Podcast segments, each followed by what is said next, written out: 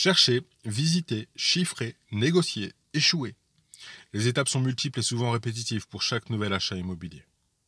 Je m'appelle Stéphane Mécourt, je ne suis pas un professionnel de l'immobilier, je ne suis pas un financier, je ne suis pas non plus issu d'une famille bourgeoise, et pourtant j'y suis parvenu, alors pourquoi pas vous?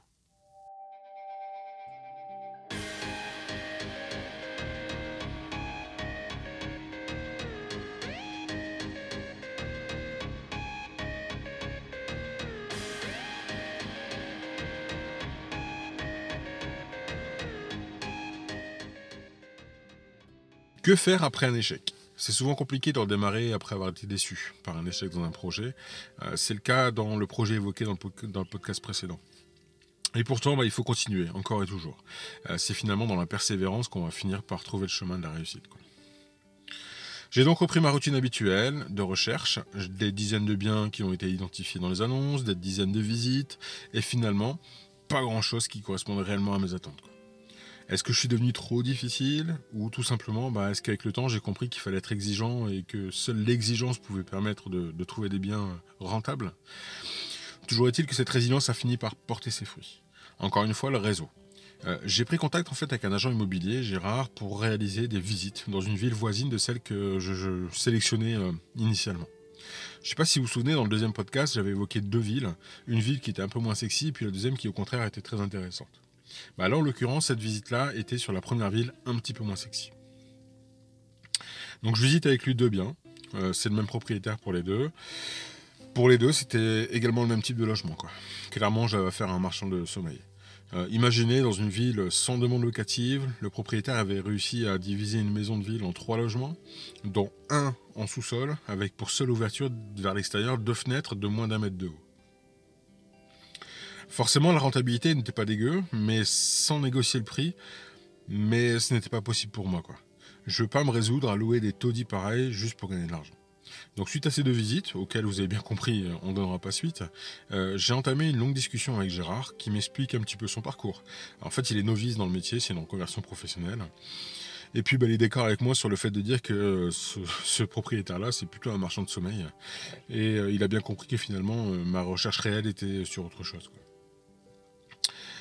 Cet échange, il aura bien duré une bonne demi-heure, jusqu'à ce qu'il me dise, euh, avec une petite tincelle dans l'œil, sinon j'ai un bien à vous présenter sur telle commune.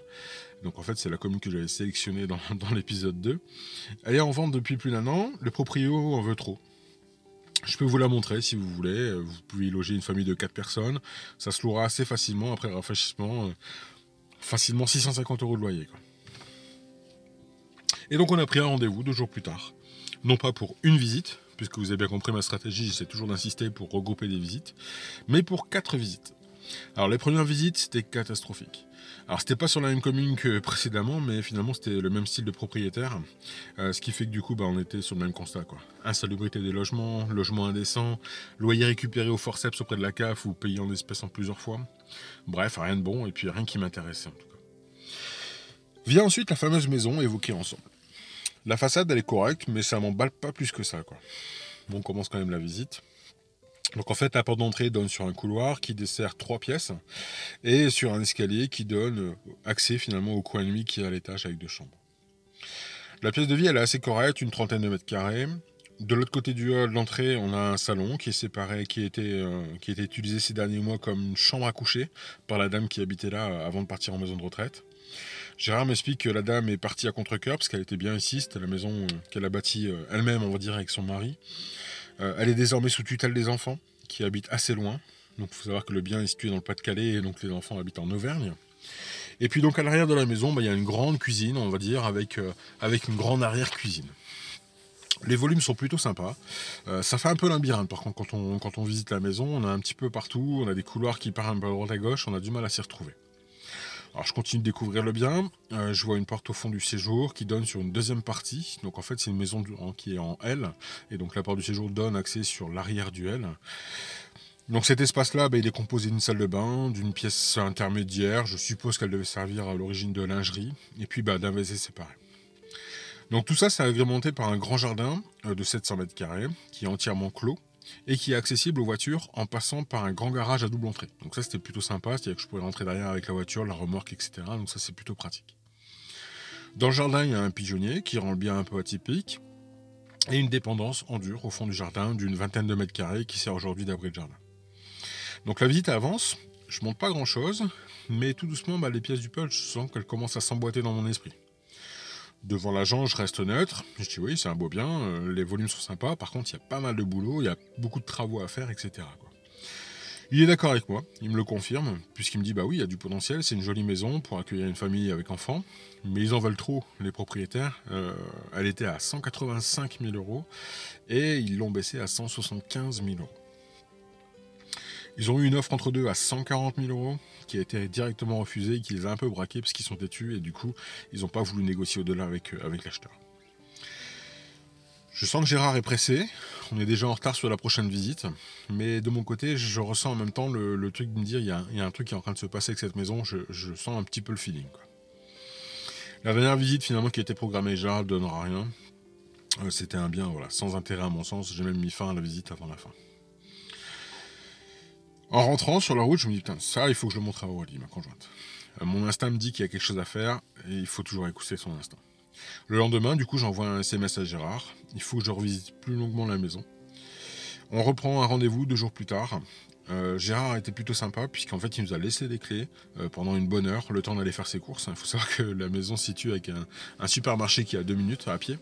Euh, donc du coup bah, il est parti faire ses courses et puis il nous a dit voilà j'en ai pour une heure, une heure et demie, vous avez le temps de faire ce que vous voulez dans la baraque pour visiter, tout ça. Quoi. Donc on revisite du coup ce bien avec, ma conjointe. J'ai pris du papier, j'ai pris le mètre laser. On a une heure pour tout cartographier. Et franchement, on sera pas trop de deux. Donc on prend l'ensemble des mesures grâce à un croquis à main levée de chaque pièce une à une. Je prends un maximum de cotes en essayant d'en oublier aucune. Chaque dimension de fenêtre, chaque recoin, chaque arrivée d'eau, d'électricité, chaque hauteur de plafond. J'en profite pour mesurer les dépendances. Je découvre d'ailleurs une pièce supplémentaire dans l'arrière-cuisine d'une dizaine de mètres carrés. Alors en fait, cette pièce-là, je l'avais même pas identifiée, puisque la porte était fermée à clé. Et puis l'agent m'avait simplement dit qu'il s'agissait juste d'une buanderie ou d'un débarras qui faisait 3-4 euh, mètres carrés au plus. L'étage fait également apparaître un grenier non aménagé pour le moment. Et puis la toiture, bah, ce qu'il faut savoir, c'est qu'elle est complètement neuve, puisqu'elle a été refaite il y a moins de 5 ans, elle est vraiment nickel. La maison n'est pas reliée au tout à l'égout, mais l'ancien propriétaire, qui était un ouvrier du bâtiment, avait déjà prévu toutes les canalisations. Euh, au moment où il a refait la cour, en fait, il a tout prévu en dessous, et donc du coup, bah, il n'y a plus qu'à raccorder finalement au tout à l'égout, donc ça c'est plutôt une bonne nouvelle. Au fond du terrain, l'abri de jardin est plutôt en bon état, euh, ensemble en parpaing, non isolé, euh, couverture saine, voilà, rien de spécifique à dire. Je griffonne une dizaine de pages de dessins, de remarques, de dimensions, d'idées. Dans les, premières minutes de la, visite, ce qu'il faut savoir, c'est que mon épouse n'était pas hyper emballée. Quoi. Ça sentait le vieux. La tapisserie à fleurs, bah, elle n'aime pas ça, comme personne d'ailleurs. Et puis bah, finalement, plus la visite euh, avance et plus elle voit où je veux en venir. Plus elle commence à adhérer à l'idée. Alors je lui explique de quelle façon les pièces du puzzle s'emboîtent euh, les unes avec les autres dans mon esprit. À coup sûr, on peut diviser en deux logements cette maison. Quoi. On est peut-être tombé sur une bonne occasion. Il n'y a plus qu'une chose à faire, c'est de faire les plans à l'échelle, et puis bah, ça nous confirmera ou pas si en effet euh, c'est faisable ou pas faisable. Du coup, le reste du week-end a été assez euh, studieux puisque bah, j'ai repris une à une les codes sur un logiciel de plan en ligne gratuit euh, qui s'appelle Cozy Casa. Je ne sais pas si vous connaissez, n'hésitez pas hein, si jamais vous connaissez. Alors, je suis pas sponsorisé rien du tout, hein, mais j'utilise vraiment celui-là pour, tous mes plans en fait, mes premiers jets de plans. Peut-être que je vous laisserai aussi une vidéo sur YouTube pour vous expliquer un petit peu le fonctionnement. N'hésitez pas à regarder un peu ma chaîne hein, SBV Invest. Dessus, vous verrez, euh, j'essaierai peut-être de mettre une vidéo de, démonstration de ce logiciel-là. Pour les deux logements, ça passait. Ça passait largement, il n'y avait pas de souci, donc j'avais réussi à, tout placer correctement. En plus, ce qui était fort dans cette maison-là, finalement, c'est que le bien était déjà avec différentes portes d'entrée qui donnaient vers l'extérieur, ce qui fait que du coup, pour la division, euh, il y avait juste des cloisons à mettre, mais on avait quasiment l'impression que ça avait été déjà prévu pour être divisé. Donc ça, c'était plutôt bien. Donc je sens l'évolution dans, dans mon cerveau. Ouais, il faut, faut qu'on prenne une bonne nuit de sommeil, ça va donner des idées, puis on y verra plus clair demain. Quoi. Le lendemain matin, je me suis réveillé très tôt. Euh, on était pourtant un samedi, donc j'avais largement le temps. Mais à 5h du mat, plus moyen de dormir. Il fallait que je retourne sur, le, sur les plans, il fallait que je retourne sur l'ordinateur pour essayer de, triturer encore tout ça. Parce qu'en fait, il y a un truc qui me, qui me chagrinait, c'est qu'il y avait trois portes d'entrée qui étaient prévues, trois portes vers l'extérieur. Et bah, moi, je me dis que voilà, s'il y a trois portes d'entrée, il faut les prendre. Et s'il y a trois portes d'entrée, c'est qu'il faut qu'on arrive à caser trois logements là-dedans. Donc je supprime, je déplace des cloisons, je remesure les espaces, je divise, je tente d'aménager avec quelques meubles, je reviens dessus, j'annule, je recommence. Puis je me rends compte que ça part un peu dans tous les sens et que je sais plus trop où donner de la tête, à un point même où je sais plus quel est le plan initial quasiment et je m'y perds quoi. Donc je reprends le, plan de base, euh, je le duplique en plusieurs plans distincts sur Cozy et du coup bah, ça me permet comme ça d'avoir plusieurs projets, d'avoir plusieurs idées. Ça devient plus lisible. J'essaie de me souvenir aussi de l'emplacement de chaque mur porteur. Alors pour la plupart, je l'avais noté, mais il y a certains murs, bah, j'ai un doute. J'ai un doute, est-ce qu'il était porteur, pas porteur, etc. Je pense que j'aurais dû être encore plus minutieux lors de la prise de mesure. Euh, mais, voilà, il faut que ça arrive à passer. Et donc au bout d'un moment, au bout de quelques heures, j'arrive finalement à, raménager ces, logements. On a bien le compté bon. Il y a trois entrées et trois logements. Donc on se prolonge désormais, désormais dans Excel, puisque finalement on arrive avec un T3 et deux T2. Et donc on estime euh, le revenu locatif grâce au, grâce au document qu'on avait récupéré auprès du notaire, hein, voir euh, ce que j'évoquais dans le podcast numéro 2. Les premiers chiffres tombent, euh, je, dégage du, cash flow positif net, qui était plutôt sympa, ça nous donnait à peu près 400 euros par mois de cash flow positif à condition qu'on arrive à négocier euh, la maison à 160 000 euros, euh, plus du coup 60 euh, 000 euros estimés de travaux. J'appelle Gérard, l'agent immobilier, pour en échanger avec lui, et il m'informe entre deux qu'il a eu des propriétaires, et qu'avant même ma demande, bah, ils ont déjà baissé le prix à 165 000 euros. Là, je me dis, wow, est-ce que les planètes ne seraient pas en train de s'aligner donc je réfléchis de nouveau aux travaux, je fais un chiffrage grosso modo, il faut que j'affine encore, euh, je récupère des clés à l'agence, je prends des rendez-vous avec des artisans sur place. Tous me disent euh, ouais ok le projet est top etc. Bon, en même temps il faut pas me dire le contraire quoi. Je vois pas un, artisan me dire euh, bah c'est vraiment de la merde ce que tu as comme idée. Ou alors peut-être que celui-là s'il travaille bien il faudra peut-être le garder dans les contacts parce qu'au moins autant d'honnêteté ça serait ça serait quand même assez rare. Lors du passage d'artisan, un d'entre eux m'a un petit peu interpellé. Alors j'ai pas j'ai pas eu spécialement le feeling avec lui, hein, puisque dans ses propos on sent le magouilleur à plein nez. Euh, voilà, ça m'intéresse pas vraiment. C'était le genre de phrase ouais, vous payez une partie en liquide, comme ça, pas de TVA, ça arrange tout le monde, etc. Mais dans ses propos, il y a une seule phrase qui m'a intrigué, qui m'a dit euh, oh, c'est grand comme abri de jardin, ça va. Et, dans mon esprit, ça a fait le tilt. J'ai dit ben oui, mais elle est là la vraie bonne idée. En fait, oui, c'était un abri de jardin qui faisait plus de 20 mètres carrés. 20 mètres carrés, c'est immense c'est la taille bah, d'un studio. Et c'est reparti pour modifier une énième fois les plans. Le jardin sera transformé en, parking, comme ça, ça sera plus pratique si le PLU impose un stationnement. Du coup, plus de jardin, donc plus besoin d'abri de jardin, et peu d'entretien. C'est tout bénéfique pour moi. Pour autant, les locataires auront de l'espace vert à proximité. Euh, n'oublions pas qu'on est euh, vraiment dans une bourgade de campagne, et donc il y a donc tout ce qu'il faut à proximité pour s'aérer euh, à proximité immédiate du logement. Je mets de nouveau à jour le fichier Excel en rajoutant un studio meublé en plus en location. Et ben forcément, ça change complètement la donne. Il faut juste maintenant que j'arrive à me, fixer sur le prix exact euh, de la vente de, ce bien. Sans trop tarder, je me lance. Euh, Gérard m'avait dit dans la première visite qu'ils avaient une offre à 140 000 euros net vendeur, qui avait été refusée tout de suite. Après un peu de réflexion, mais ça a été refusé, ils n'avaient pas voulu donner suite aux autres négociations. Du coup, je me dis, bah, je tente le coup. Je tente le coup à 150 000 euros FAI, donc frais d'agence inclus. Alors, savoir que les frais d'agence étaient estimés à 8 000 euros. Alors, j'ouvre une parenthèse là-dessus, hein, parce que c'est vrai que ça m'énerve un petit peu quand je vois des annonces. Euh, généralement, les annonces, ils indiquent que les frais d'agence sont à la charge du vendeur. Donc, on pense du coup faire une super affaire en lisant ça. Sauf qu'en en fait, non, c'est une sacrée arnaque. C'est simplement parce que euh, le prix du bien va être augmenté d'autant des frais d'agence. Ce qui fait que du coup, c'est bien toujours l'acheteur qui paye les frais d'agence. Il n'y a, pas de, a pas de débat là-dessus. Donc, euh, donc voilà, donc ça m'énerve. Donc je le dis, euh, voilà, si vous mettez, si vous avez des annonces honoraires d'agence à la charge du vendeur, c'est du pipeau. C'est juste que le frais, les prix a été gonflé pour pouvoir englober ça là-dedans. Allez, je referme la parenthèse. du coup, Gérard annonce notre proposition donc aux 150 000 euros FAI au propriétaire. L'attente est assez longue, je le sens pas bien. Une journée, deux jours, trois jours. Gérard me rappelle, les propriétaires, ils n'acceptent pas.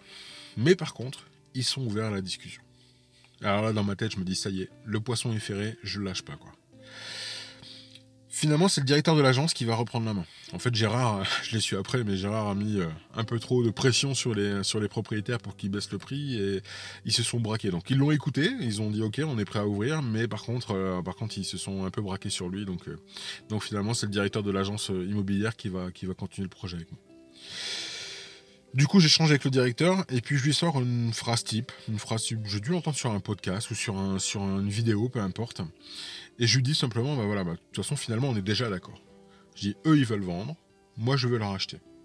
Il n'y a plus qu'à se mettre d'accord avec votre aide sur les détails.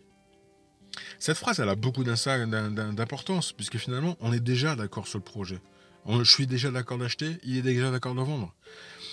Simplement, lui, je vais le responsabiliser un peu. Parce que je mets bien que c'est avec votre aide qu'on va devoir trouver les détails.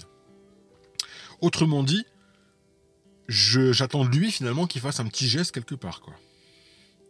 Et lui, en réponse, il me propose de faire une offre, une contre-proposition net vendeur. Alors le fait qu'il me dise faites une composition net vendeur alors que préalablement j'avais fait une FAI, bah ça veut changer, ça change la donne. Ça veut dire que lui de son côté, bah, il a interprété, il a compris que j'attendais aussi un geste commercial de sa part par rapport aux, frais d'agence. Donc il va devoir mettre aussi la main à la poche. Je propose du coup 150 000 euros net vendeur. Une contre-proposition des propriétaires à 152. Ouais, j'hésite. Mais par contre, de son côté, l'agent immobilier a en effet un geste, a fait un geste, puisqu'il a baissé à 6 000 euros les frais d'agence au lieu de 8 000. Je dis ok, on n'est pas des marchands de tapis, on va pas s'amuser à négocier pour gagner 1000, 2000 euros, donc c'est ok pour nous. 158 000 euros FAI pour un bien qui était affiché initialement à 185 000 euros FAI. Moi de mon côté j'en espérais 160 000, donc on s'en sort très bien. Ça y est, le projet peut commencer, c'est parti. Comment ça doucement Comment ça encore Pas tout à fait. Ah oui, j'avais oublié. L'immobilier est un long, très long chemin semé d'embûches. Cet épisode est maintenant terminé. Je vous remercie de l'avoir écouté jusqu'à la fin. N'hésitez pas à me faire part de vos remarques et à le partager. Moi, je vous dis à la semaine prochaine pour la suite de cette aventure immobilière. Ciao, ciao